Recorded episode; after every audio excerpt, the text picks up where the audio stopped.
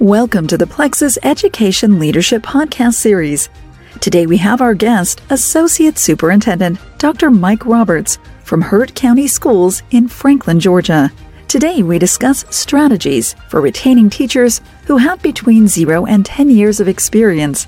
Mike shares his expertise and valuable insights to ensure we are investing in our teachers, our most precious resource.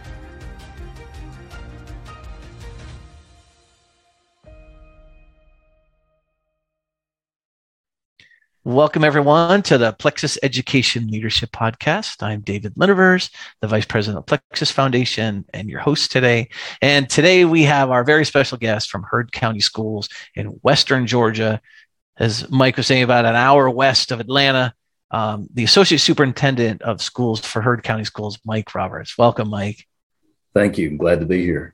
Yeah, I, you know, it was fun. I know we were chatting about this a little before about, you know, talking to your superintendent uh, Rodney and saying, "Hey, you know, would you like to be a part of it?" And he had expressed interest before, and sometimes superintendents do, sometimes the associate. And he mentioned you, and I was excited about that.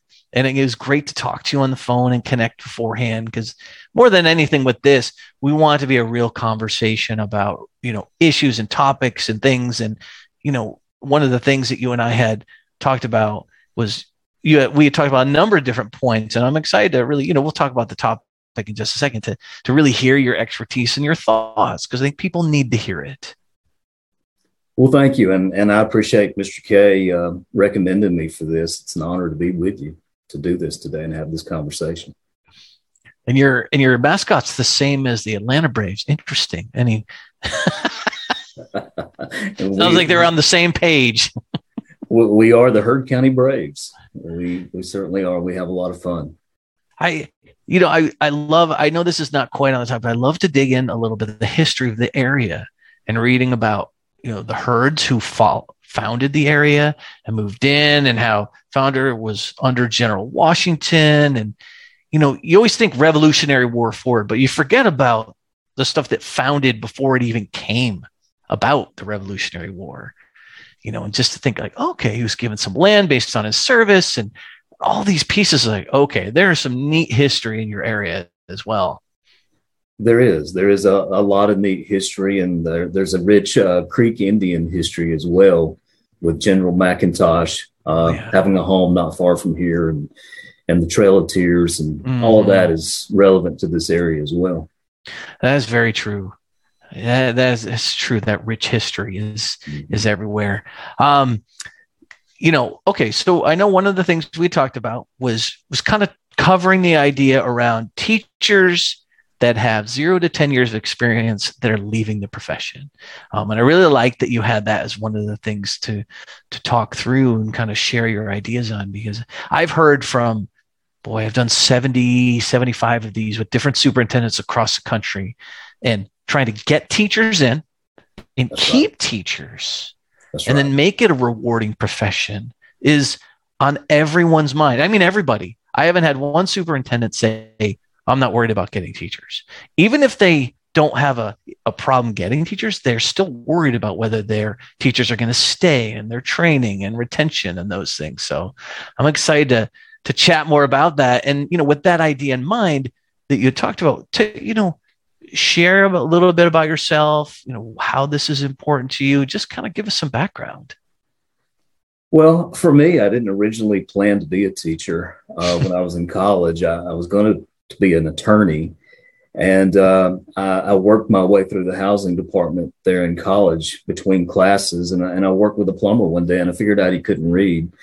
And so I started trying to tutor him a little bit with hooked on phonics back in the day mm. and, uh, and got into education. And, and, you know, I've been a special education teacher, a social studies teacher, an elementary school principal, a middle school principal, and, and now the associate superintendent. And uh, it's just, it's been a wonderful uh, profession for me, and uh, it's it's very rewarding. Um, and I, I, I want to see more people get into it and keep it at a high level, and we're we're changing lives with education. So I'm passionate about it. And when I look at the numbers and I see that a lot of our zero to 10 years of experience type teachers are leaving the profession, I'm really concerned, David. Mm. that makes a lot of sense. When you, you know, when you look at the zero and one, two, three, a lot of times you hear people talk about, well, it's two, three years. That's the biggest thing. But zero to 10, that's a big range. It's a huge range. It is a huge range. I, I have a high school math teacher that is getting out of the business this year and she's one year away from being vested and having you know a oh. pension a teaching pension in georgia and she's just walking away from it uh, thankfully she's the only one like that so far this year but it, it is it is heartbreaking and it's tough and that we've we've got to really i think step back and reflect on what we can do to keep those folks in the classroom and get them over that 10 year mark because the research tells us if we can get them over that 10 year mark, they yeah. tend to stay. Right. And that means that zero to 10, a lot of investment, a lot of connection, and really not leaving people alone, huh? That's right. That's right. Uh, I'll throw some numbers out at you. In in Georgia now, this is Georgia numbers. In 21-22 school year, we had roughly 119,000 teachers in the state of Georgia by the end of that school year, 7,000 retired and another 3,500 left the profession. So that's about 9% total loss. But if you look at those teachers that have zero to 10 years of experience, 40% of those left the profession. So oh, wow. four out of 10 between those ranges are, are leaving the profession. And then you look at the, the college preparation, those graduating with a degree in ed- education, only 4% of the college degrees in our country are in the field of education. And this is down from 21%, you know, 50 years ago, um, where one out of five was a degree in education. So we've got to do something. We got to sit back and, and have a conversation about what we can do differently to simplify the offense teachers are telling us they're overwhelmed and, and we've got to start listening and reevaluating. Uh, just those statistics 21% 50 years ago and down to 4% of those graduating college had a degree in the field of education or some education prep. That's incredible drop. It is. And then about another third of the teachers that we're hiring in our country today are entering without full preparation mm. and they're teaching on an emergency or a provisional credential of some sort. And so we're putting those in front of our kids. And that's huge for us. I mean, uh, you look at the research on effective teachers and effective schools versus ineffective teachers and ineffective schools. Let me throw this out to you, David. Yeah. If you take a child that's at the 50th percentile, okay, and you put them in the least effective school with the least effective teacher for two years, they go from the 50th percentile to the fourth percentile. And this is according to Marzano's research. Okay. You take that same child that's at the 50th percentile and you put them in the highly effective school for two years with a highly effective teacher, they go all the way to about the 90th percentile. So the, the quality of wow. the school and the quality of the teacher it matters. Yeah. It matters a lot. That's incredible. I mean, so you have someone who's halfway there, right? To where you want them to be. And then they just drop precipitously. Wow. That's right. I mean, it, it, it blows my mind. I'm saying wow, but I'm thinking just the potential. And we talk a lot about potential in education, right? So you you have the potential of the teacher to stay and have an impact on children's lives over that 10 year span. So you get someone at eight, they graduate at 18, that's 10 years of effective teaching that student gets to benefit from that right. we are having a hard time retaining. Just that kind of thought blows your mind to go, how many more of those 50 percentiles could be in 90% with these teachers that are just fantastic? That's right. That's right. Wow. So we've got, and, and you're right. You know, when I think about too, what what do you what do you see as those that are hired without a credential? And you know, you and I shared a little bit before that uh, teachers in my life forever that were hired on emergency credentials here in California, for example, they call them emergency credential or, uh, you know, credentials where they they have to finish a degree or finish work. It's not like you're given a day or two to do this every week if you're a teacher within that realm either, are you? No, you're doing it at night or on the weekends most of the time, and uh, you know you're you're flying a plane that's being put together in the air if you're that teacher most of the time. So there, there's a real need for instructional coaches mm-hmm. and, and, time for, for us to develop those people. And I think that's one of the things we we've got to get better at as a principal, as an administrator, as a system level of finding people that can develop other people and do it quickly uh, and carve out time for that. That's that's a really good point. And that love I mean, there's people that love to do that. I mean, your passion, like you connected with that plumber. Like, I want, I want this person to be able to read. Like, the freedom of being able to read is huge. That's and right. I would imagine I mean, for the it's critical. Yeah, uh, for lifelong learning, it's critical to get through elementary, middle, and high school. So, yes, that is that is the key business of elementary education, right there. Now, you know the um, you hear about burnout you hear about teachers feeling overwhelmed expectations are unreasonable.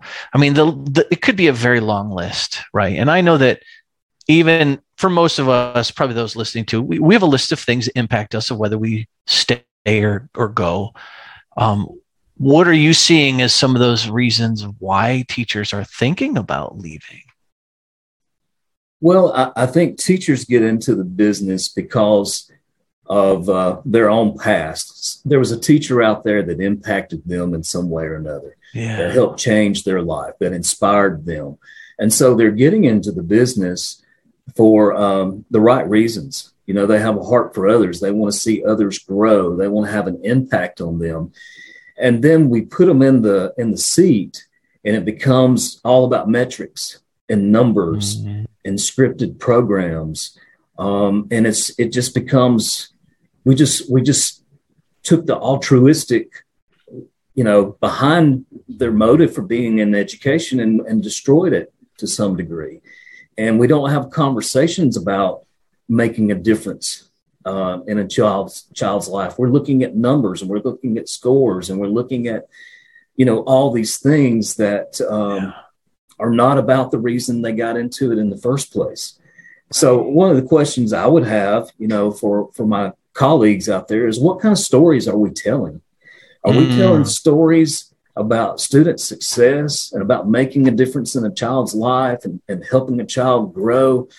Or the stories going around our buildings about complaining and test scores and metrics?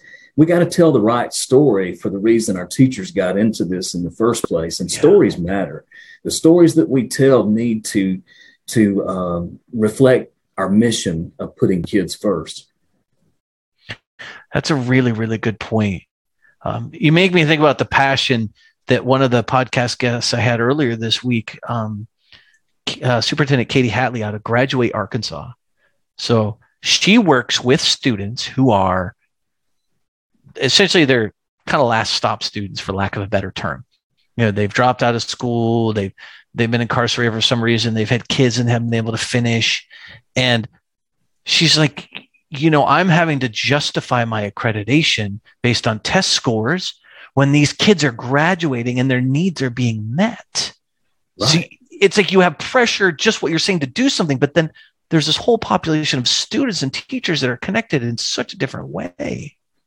Right. And, she's trying to teach those kids how to uh, make it in a polite society and yes. be a good citizen uh, because maybe their home lives are so bad but she's being judged on something totally different, you know. So it's tough sometimes. Yeah, and she's talking about it. I know she, and the reason I mention that because it's like, wow, you know, this happens all the time. I just had a conversation about it the other day. Is mm-hmm. the qualitative to quantitative, and then you forget about people in the qualitative piece, right? Right. And our teachers got into it for the people side. Yeah. Yeah, you're right. So who who influenced you as a teacher? just that that's plumber essentially was he like hey that's that was the click that's what clicked you yeah, that was fun, and, and I and I had a, a, realization that I wanted to be an attorney for the wrong reasons, uh, gotcha. uh, just for the the title, and uh, and and my brother was a physical therapist, and it was sort of a competition, I guess, an unspoken competition, and you know, I sort of had an awakening. This is this is not what I want to do. I, I like this better. Yeah, even within education as long as I've been in higher ed and education, I had friends years ago like, why don't you do pharmaceutical drug sales? I'm like, that's just not where my passion is. Yeah. I, being connected to the passion, which you meant, it's, it is a life choice and you, I live it every day. And it sounds like you do as well that way with why you're here and why you're at this point where you want to talk about the significance of these teachers leaving. It, it, it's concerning. You know, I'm in yeah. year 27. Uh, I'm probably in my last five years of education, but I want to pass the baton on to someone else that uh, has a passion for this. And we create an environment where teachers can thrive and it is very rewarding and they are seeing a difference in kids and we're telling the right stories.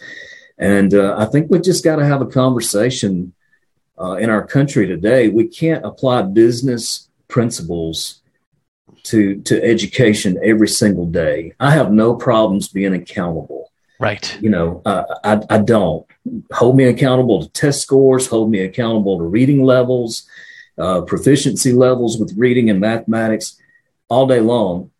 But there there comes a a point where we have to have a conversation that this is also about changing lives. Mm-hmm. We, have got to put the emphasis on that. We got to tell the right stories. We, we've got to keep each other uplifted in those areas too. Uh, it, has got to be more of a balance, in my opinion. Uh, again, that's a really, really good point. And I know you're part of the superintendent development program for Georgia as well. Are you still a member of that? Yes, sir. I'm actually finishing that up this spring. Now, is that something to help you or is it to help others? Like, what is that? How does that work a little bit? There's about 25 of us in the program, okay. and it's to develop us to be effective superintendents in the state of Georgia.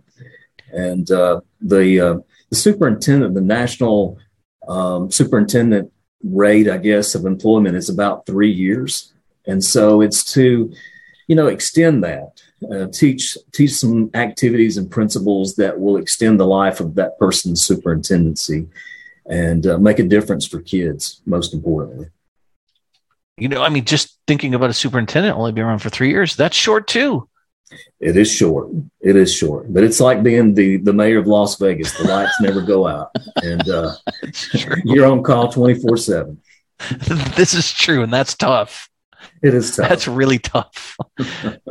it, you know, um, with with these kind of topics we're talking about with the teacher retention rate and you know preparing teachers and the ed- change in the amount of people graduate from college do you talk about that within your development program and the needs and kind of what's out there we do we do we talk about retention we talk about ideas for retention um, you know there there are several things that um, we just kind of do a tabletop with and, and, talk about recruiting and onboarding mm. and um, just things that we can get better at and share those ideas. So I think we all have a passion for that. You know, and, and there are things that, you know, if I could, I've got yeah. some things that I'd like to talk about at the state level and maybe the system level and the school level that I, I think we could all do a better job with or at least have a conversation about uh, in our districts. Absolutely. I was I was thinking as as we were talking about that earlier, I was like, you know, the, this development program, the kind of conversation you could have about the state system, school level things must be very vibrant. It is. It is. You know, you have folks that come from rural school districts like ours, yeah. and then you have folks that come from the the, the larger school districts in Georgia, and you know, there's a difference, in my opinion, between how we do business in a large school system versus a small school system and, and, the things the accountability measures that are in place. And you know being small um, it, it's easier to focus on relationships you know mm-hmm. I, I, I know every teacher in our school district i know every paraprofessional in our school district by name and you know that's just impossible for them to do that at, at a larger level and and really dive into relationships at that level that's true that's true So what are what are some of your thoughts of you know state system and school like you mentioned? Let's talk about those. Well, at, at the state level, I, I think we've got to have a conversation about the number of standards that we ask teachers to teach and and require mastery by students. Sometimes it's it's a it's an inch deep and a mile wide. And like the math standards have changed in Georgia, and they want to see more mathematical reasoning. You know, take this at a deeper level and apply it to more real world situations, but you still have a large, very large number of standards and a limited amount of time. So mm. that creates stress and, and it, it creates this lack of developing teachable moments that can really be out of the box because teachers feel like I don't have time for that. I would love to get the kids out in the hall and and do a, a bunch of hands-on activities, but I've got I got to move. And so we we've got to look and see how we can pare things down a little bit and go deeper to where kids can really internalize those kinds of things. They're asking us to teach all these standards but also we get caught up in trying to fix the social issues as well mm. in the mm. classroom okay we want you to do you know anti-drug campaigns and teach this in addition to those standards and we want you to teach fire safety in addition to those standards and can we do some social social emotional things in the classroom and it just starts to add up david and yeah. teachers are like I, i've got to not do something what do i not do uh, and so that's real. I mean, if you talk to teachers, that's real. Uh, they're overwhelmed by those things, you know. And I, I think pay is always going to be a part of this conversation.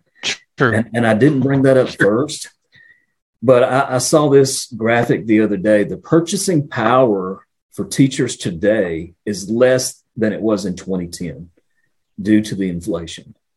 So I'm going to say that again. The purchasing power for teachers today is less than it was in 2010. Uh, and so we've we've got to always look at that. If you're coming out of school with a mathematics degree and you can go out here and make, you know, 85,000 your first year versus okay, I'm going to make 42,000 my first year as an educator, that's real. Uh, and so we we have to think think through some of those things. You're right. And with the cost of things that have risen, it's That's just right. that 40, like you mentioned, the $40,000 doesn't go nearly as far. It doesn't. I mean, I know there's a little side note, but when I worked for the California State University system, you know, there's pension, there's those things, and there's, you think about if you're uh, a state employee, part of the collective bargaining unions, which they have, and you do get a good pension, a good salary, if you wanted to buy a home, maybe 30, 40 years ago, you could do it and live comfortably. But if you do that now, I mean, it's almost impossible.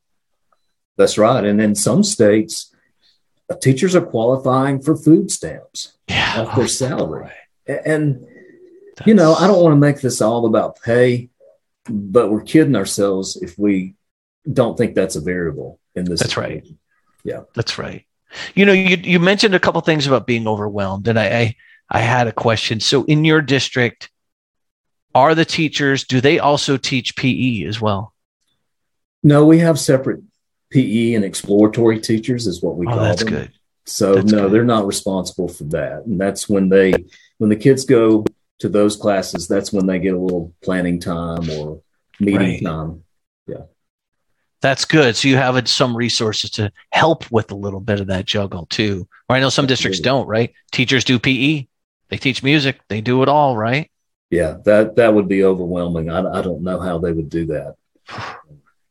So state, you see the the limited amount of time, um, paring things down, all the things that are adding up, the salary. What other things do you see at the big five thousand foot level or fifty thousand foot level? I think at the system level, we we've got to simplify things. Mm. I see, you know, school improvement plans and system improvement plans that have 35, 40 initiatives on it.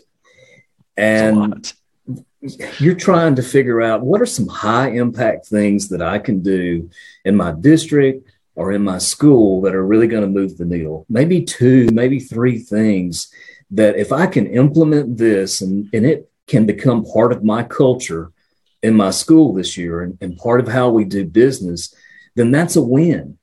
And if we can implement that and it becomes a part of who we are, then that's a win. But when you have 35 or 40 initiatives, the, the leaders in the school are, are trying to check these off. And yes, I'm, we've done that. And here's evidence that we've done that.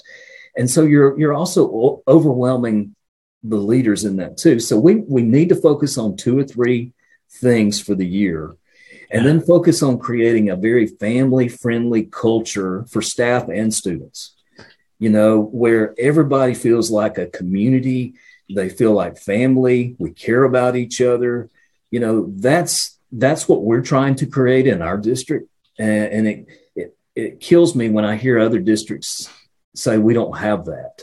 You know we, we don't have that kind of culture. Um, in our building. And then when we create that culture, we got to recognize it. I love That's that right. saying what gets recognized gets repeated. And so we've got to do a better job of slowing down. And when we see that at the system level, we, we need to go and recognize that and say, job well done, Miss Smith, or job well done, you know, Centralhatchee Elementary School. Thank you. You guys are rocking it. So, um, and then I think too, some other things that we can do, David, is yeah. we've got to give those zero to 10 year teachers a lot of support. Mm-hmm. They need instructional coaches, not moles from the principal, people that they can really trust. Like when you go to the doctor and close. That's such a good point. Not moles, not people to tell on you. It's right. about we're professionals here. We're professionals. Yes. They're going to go down there and they have a doctor patient relationship. And my job as an instructional coach is to help you win, uh, teacher. And so, how can I help you win?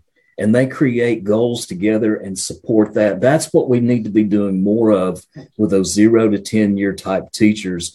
And then give them time, give them time to do more collaborative planning with those more experienced teachers, which may mean money, which may mean subs and time away. And so, those are things I think we need to be doing more of at the system level to support those zero to 10 type teachers. I, I really like those. And you know, when you look at those two, how how would you see a, a, school board responding to these things or being invested in these kinds of things too? You know, I can only speak for our board. Of course, and, of course. And they're they're great. Yeah. Um, we we have a big sign in our boardroom that says putting kids first. And we talk about filtering every decision we make as a governance team through that filter of putting kids first. And so, you know, a, a great teachers, that's putting kids first, investing in those teachers for the long term. Um, that's putting kids first. So, mm-hmm. yes, it may mean some dollars, but when we start looking at four out of 10 of those zero to 10 year teachers leaving the profession, I, I think we've got to do that. And you, know, you look at the uh, ineffective versus the effective schools and teachers yeah. It's a crisis. We we've really got to step back and figure something out pretty soon. And that's what you said too. What gets recognized gets repeated. We have to keep showing this, like this exists all the time. Like keep ringing that bell. Hey, and here how we're improving. Like not only we recognized it, but we put these things in place to make a difference and look at the impact. Like you mentioned, the budget that's been satisfied to have this is having and we're able to show it too. I mean because you know you're going to be asked to show it right? Show that's me. right. that's right. Show but, me everyone wants to be shown. You like well i do think the qualitative piece that you mentioned too is people seeing what's going on not just seeing the stats but seeing people. At work with people. That's right. And, and david what do you want as a parent in the yeah. morning if you're getting your child ready for school do you want them crying and begging, I don't want to go to school. Can I stay at home? I don't feel good. Or do you want them excited to get in the car to go to school that day? So you really want two things. You want success because you mm-hmm. don't want them living in your basement forever, right? And you want them to enjoy the environment that they're going into each and every day and enjoying learning and enjoying school. I think that's really what our stakeholders want yeah. at the end of the day. Uh, they're not so concerned that, you know, the child didn't make distinguished on the mathematics portion of the end of year test as much as, hey, my child loves to get up and go to school. and they're being successful. I, I agree. Yeah. I, as a parent of five kids, I want nothing more than them to want to go to school because they like school. They That's like right. their teachers and they feel good there. Even if it's hard some days, because there's going to be hard days and there's going to be days that aren't hard, but that they want to get up and go and they feel good about themselves going to school. That's right. That's right. I know you mentioned the school level too. I mean, and at the school level, I mean, I can contextualize this. You might already be thinking, but you have what elementary, middle, high school, you have early college. I mean, you have so many different school level things. And, and teachers are different at the different levels too, aren't they? They are. They are different at different levels. And, you know, when we start thinking about the school level, we, we got to focus on developing, not on the gotchas. You mm-hmm. know, um, it, it's going to require a lot more classroom visits by the leaders and the instructional coaches. And we've just got to focus on development. And I think, and I hate to say this, but a, a lot of folks are all about that evaluation instrument. And I didn't see it. Therefore, I'm going to mark you down. And that's going to um, inspire you to change and get better in that area. Yeah. Is that really the best way to do that? Can we not have a conversation and coach them along the way? And instead of it being a gotcha kind of thing, I think we've mm-hmm. got to we've got to change our, our, our thinking on that and realize it's going to take a couple of years for this brand new teacher to develop into what we need them to develop. And as long as they have a coachable spirit about them, then we need to continue to pour into them and not do the gotcha type evaluations. Yeah, because you can gotcha the coachable spirit right out of somebody. Yes, you can. Yes, you can, especially if they're drowning. we, we talk about that, and you probably talk about in K through pre K through 12 and, and higher education is what's the tipping point to determine whether a student's going to enroll or not enroll. And it's different for every individual. And then you, you just don't want people to be at that tipping point in the first place, right? Like look at the things around it, what you're talking about with state and system and school to to push those things aside so that they're not at the either or. They're like, here are my options. This is what I can choose to really build myself and my kids up every day. That's right. That's right. I, I, think these are some of the things that we need to reflect on in education. And that's just my humble opinion. Yeah. And I'm just one person. But, you know, I, I also think that teachers want to be uh, included in leadership decisions at mm-hmm. the school level as a group. Uh, they want to be part of the change. They want to be agents of change and not objects of change. And I think so often they feel like they're objects of change. Yeah. And so it's got to be more collaborative in our planning and how we look at data, how we talk about the strengths and weaknesses of our schools and what we want to be a focal point for the school year. If we have everybody around the table and we have teachers around the table and they feel bought into that, you know there's an old there's an old saying that says people don't tear down fences they help build. And and if we can help them feel like they're a part of that decision making process and have ownership in the school which they do um, we just need to be more intentional about those kinds of things.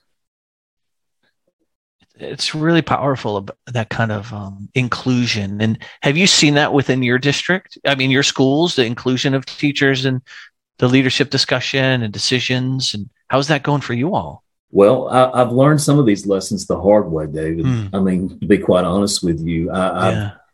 I, I would sit back and look at the data and go well we've got to improve third grade reading comprehension and we've got to improve you know geometry and fourth grade mathematics and and I would sit there and go, those two are definitely, we're going to come up with something for that.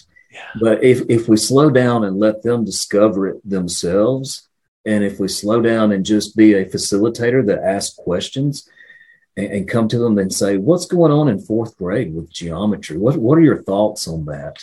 And just sit back and listen and ask good questions, they'll come up with good answers. Uh, it's such a good point. If we sit back and listen, people will come up with answers. Like you mentioned it already be patient that's right with the teachers Doesn't mean you just do nothing. You're not saying that at all. You're saying be patient with the development. Let them use the knowledge and skills that they have and that they're blessed with because they are. That's right. And don't destroy that why yeah. in the process. You right. know, uh, massage that why they got into this in the first place and have those conversations as you're coaching and, and reinforce that. I love it. I mean, you've got some good things, you know, keeping the standards reasonable. Um, like you mentioned, all the things that are adding up on top of just the standards and the regular teacher stuff at the state level. The pay, important, it has to be recognized. Um, system things, you know, how many initiatives on the strategic plan do you really need to accomplish? That's right. Um, That's right. Making it a community and family welcoming place with kids first, and um, the, co- instructional coaches. I love that. And then even at the school level, we talked about not working focused on the gotchas and the day to day interactions and you know That's right, using that using that evaluation as the the punch versus the lifting up. That's right. That's absolutely right. And and in the process of doing all these things, in some schools in our country, we give that brand new teacher the worst kids because there's some teacher there that's been there for 15 years and I deserve to teach the advanced algebra honors class. Uh, and then we take a first year teacher and we give them the kids with the learning issues or the kids with the behavior issues. We, we got to reevaluate that. We got to give these folks time to develop in the midst of all this. So if that's still going on in our country, please stop please reevaluate that. And, and it's going to take leadership to do that. You know, you raise a really good point because if the seasoned teachers who have the knowledge and skills don't want it, that means they don't feel supported either in doing it. Right? Well, it, it's in it's, some ways, right? You're like, hey, maybe they need more support to make sure they can handle it all. And I don't mean they can't do it, but you know what I mean by that. Like maybe that that could be part of it. I think part of it too. It's it's it's more rewarding to teach kids that get it quicker. Yeah, true. and um, that's true. It, it kind of reinforces, hey, I'm a good teacher. Yeah, uh, and, and you've got these kids that really want to learn and really want to be there, and maybe they're college bound, and then some of the kids we have, maybe they just want to graduate from high school and and go into employment yeah. type career, you know, that or, or go to a technical school. So completing the square uh, is not really at the top of their list today because they want to own their own HVAC company, you know. So you have a diverse group of, of, of students, and then sometimes your higher level teachers or teachers that have been in the business for a long time they want those advanced kids. Sure. So we've we've got to figure out how to split that up and be more fair to that first, second, third year teacher. Uh, that's true. And you did say earlier, you know, what gets recognized gets repeated, and um, just from the development of the student, like you said, that those are the those students that are the most challenging.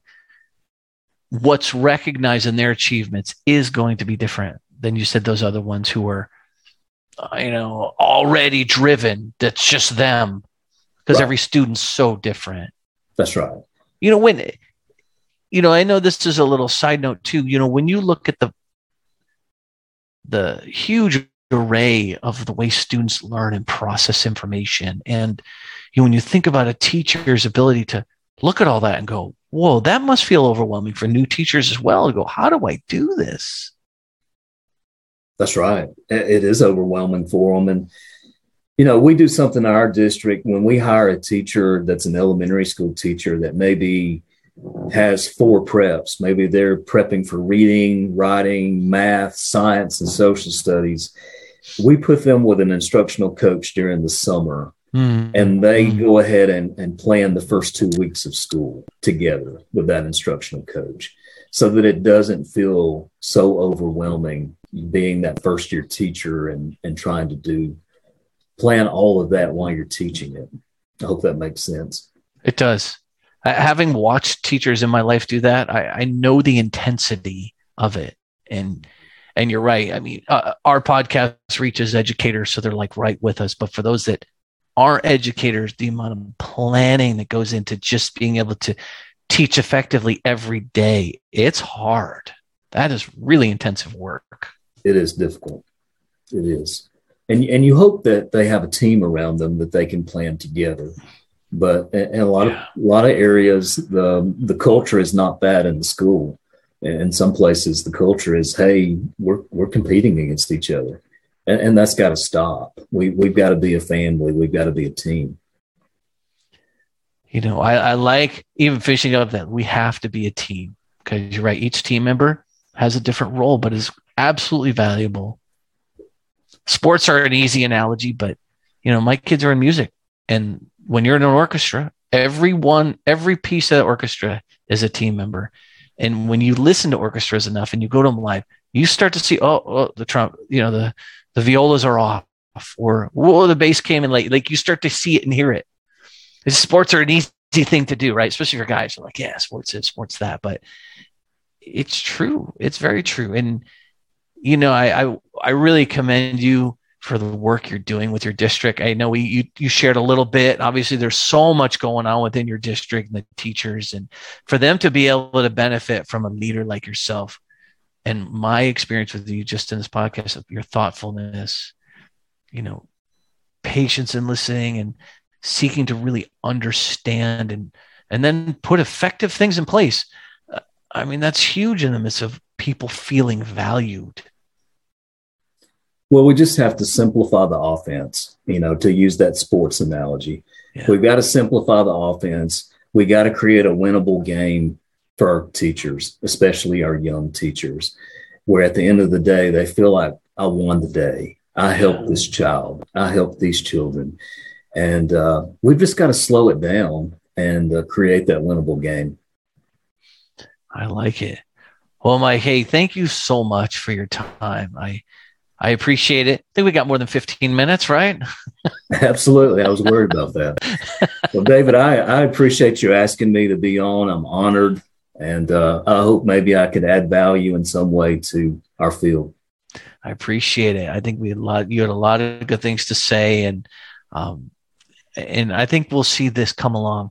I think it's, the more conversations I have with people like yourself and other superintendents, there there's definitely a movement and it's getting momentum and the legislators are starting to listen. They're they're starting to see it and hear it.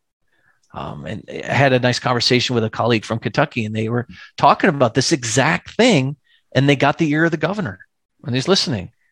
And I was like, you know, he's a it's a coalition to make you know improve teacher funnel, teacher flow, just the things you're talking about. And and I was like, hey, I'm going to talk to Mike about this on the podcast right today. And it's just so serendipitous that those two happen to come together um, it, it's Bobby Bennett out of Middlesboro, Kentucky. Fantastic gentleman, very involved in what you do with professional development in Kentucky, and it's just great to see leaders like you and he doing such amazing things. Well, I'm glad to hear that that others are having the conversations that need to be had uh, yeah. regarding the teaching crisis. In my opinion, we're we're about to enter a season where we're not going to define success by test scores and graduation rates, but can you feel your teaching spots with effective teachers that are credentialed and qualified. I think we're about to define success that way if we can't get this turned around. That's true. That's true. Hey, thank you again, Mike. All right. Thank you, David. I've really enjoyed it. You're welcome. Thank you for joining the Plexus High School Leadership Podcast series. If you'd like more information on this podcast or Plexus, please visit us at plexus.com forward slash solutions. Thank you.